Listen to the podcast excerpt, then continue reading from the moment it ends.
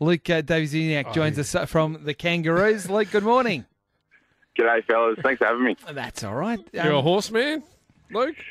No, I can't say I'm a horseman. No, no.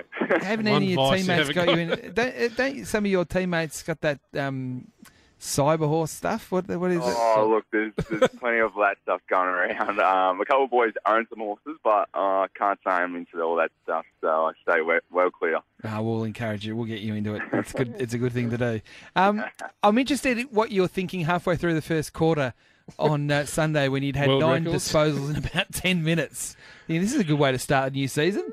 Yeah, well, I was yeah, I was pretty happy in, about the way I was going, and um, yeah, overall, pretty happy about the first half, and um, unfortunately, we couldn't. Uh, bring that arm wrestle back when the Hawks turned it up, but um, yeah, no, uh, I'm pretty happy and pleased about my game on the weekend, and um, yeah, I just got to keep bringing it each week. Yeah, before we talk about the team, I'm interested in, in your own development because you kind of. Uh, we're talking earlier about you this morning about penny dropping moments and, and that sort of thing. And that towards the through most of last year, but particularly in the second half of last year, it just looked like you were starting to. To, to deliver on the promise that you've shown for a long period of time, where have you seen your development as a footballer?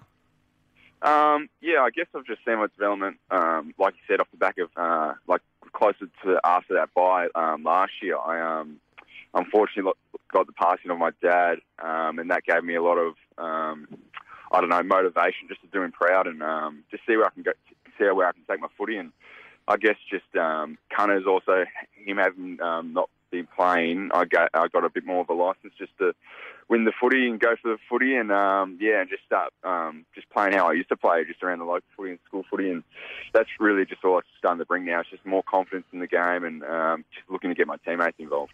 Yeah, because one of the things that um, I've heard about you in one of the improvements that you've sort of felt you're aspiring to get towards is more about just getting more of the footy. We we know you as a good player and game breaking disposals, but it's becoming that player that gets 18 to 20 disposals to get to become a premium midfield. It's getting 28 to 30. How how do you go and do that?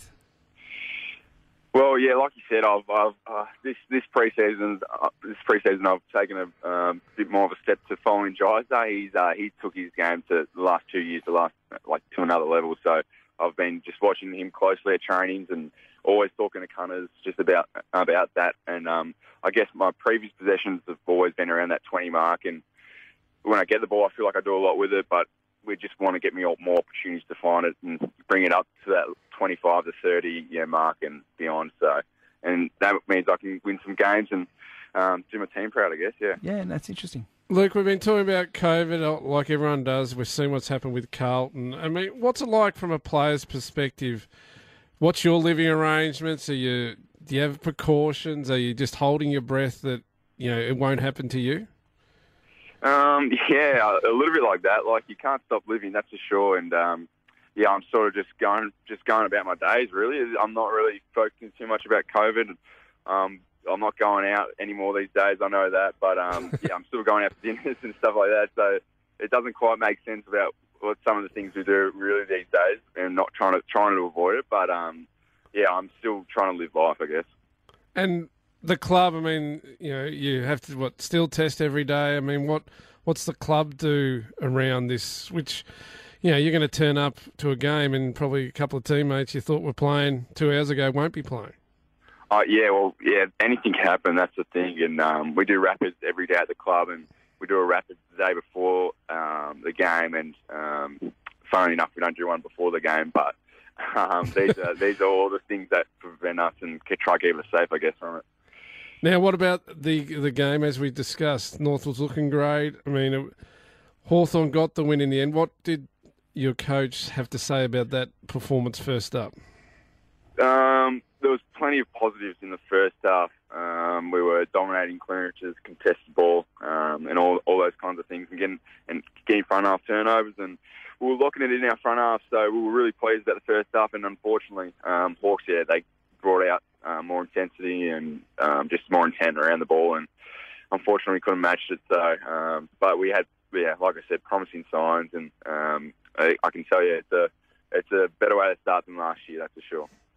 Yes, that is true. Did, did it dent the confidence at all um, the fact that you didn't get the result in in a game that was sort of sort of hyped up a bit as a as a winnable game for you, or that there was enough there to think that no, you're on the right track. We just continue the, to, to roll on into West Coast. Yeah, there definitely is enough. I mean, we're we're going into every game thinking that we can win. There's no games that we don't think we can win, and um, that's no that's no competitiveness. He's always been drilling into us that like just because we're a young side and rebuilding side doesn't mean we can't show up on the day. So um, yeah, we're going to bring it to every team this year. Mate, Jason Horne-Francis, we can't go without asking about him. He, he had a lot of hype coming in, showed his quality. What's Yep. this kid been like, and what was he like when you, you first laid eyes on him? Yeah, Jake, he's he's a brilliant kid. He's um well, what you see on the deck is yeah, we've been seeing it all preseason. He's so explosive. He's he's, he's quick and he's tough and um yeah, once once he starts to get his confidence and yeah development to like more better running patterns and all those kind of things, he's going to be an absolute weapon. And um I can't wait to play yeah more games with him. That's for sure. He's he's, he's going to be special.